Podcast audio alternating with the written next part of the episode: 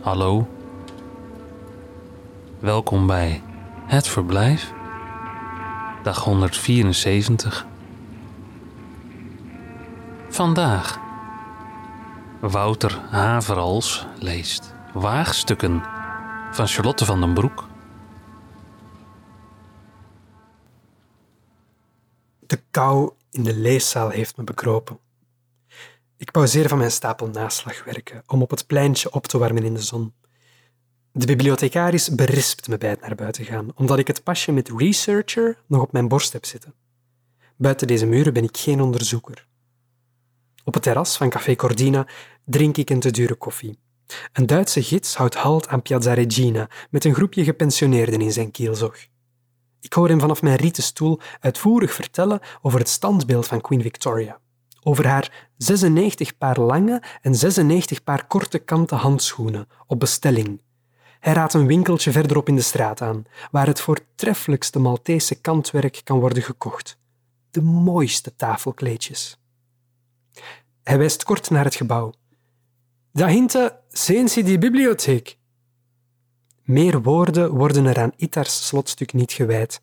De groep wordt alweer meegetroond naar een volgende bezienswaardigheid. Mijn blik valt op een figuur die achter het groepje toeristen verstopt stond. Hij houdt een bord met opschrift voor zich uit. Free the Library of Wood-Eating Demons. In driedelig pak, een vissershoedje en sandalen staat de man onwrikbaar op zijn post in de blakke zon. Het zweet staat hem op het gezicht. Van onder zijn ronde brilletje sijpelt een druppel via zijn hals zijn hemdskraag in.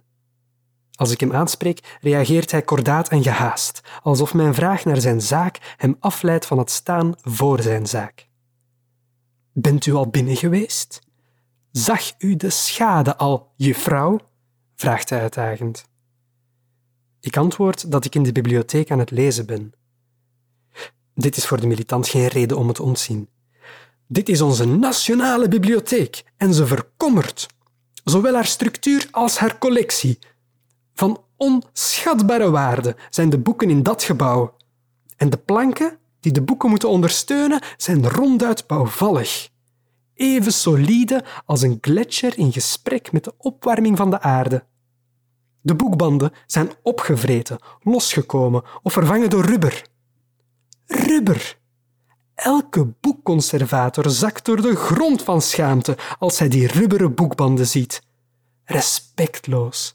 En de klungels die hier werken doen niets. Geen poot steken ze uit om het welzijn van de boeken te verbeteren. Vorig jaar deed prins William een tour op Malta en ze hebben hem de bibliotheek getoond.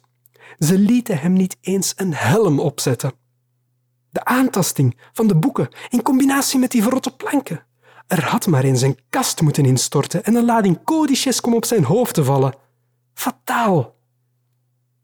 Zoals bij iedereen die lange tijd niet gehoord wordt, komt het tot een uitbarsting op het moment dat er zich een gelegenheid tot luisterbereid publiek voordoet.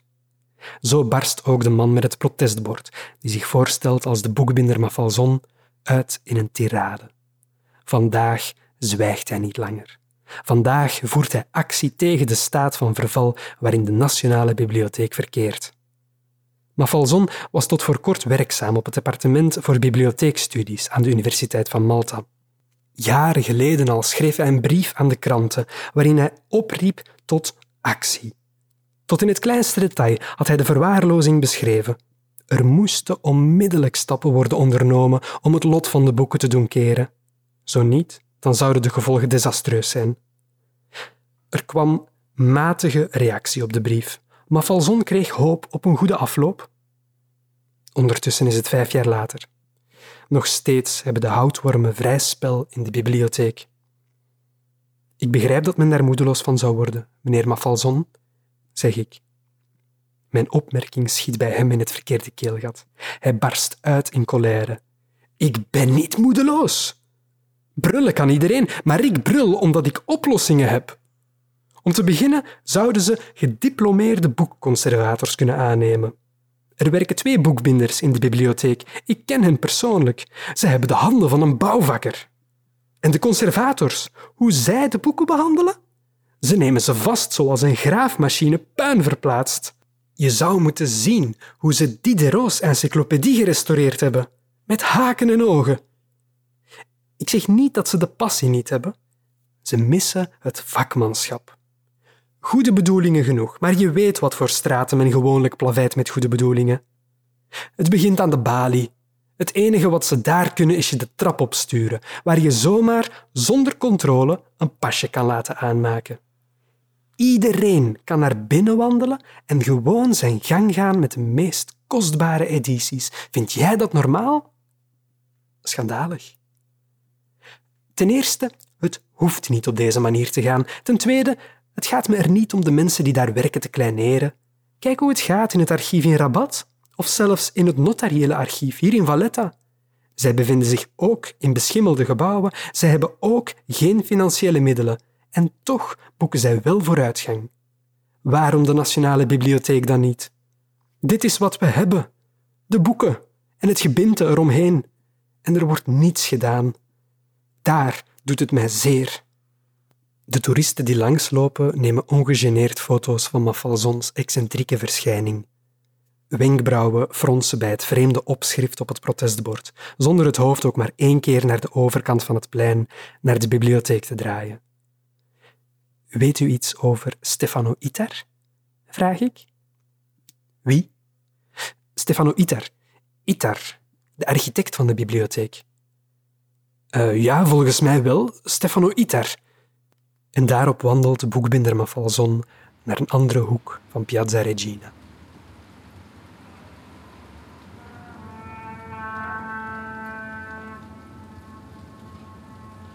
Het verblijf is een initiatief van Mark van Oostendorp. Redactie: Johan Oosterman, Iris van Erven, Jaap de Jong en Lot Broos. Ik ben Michiel van der Weerthof en wens je een aangenaam verblijf.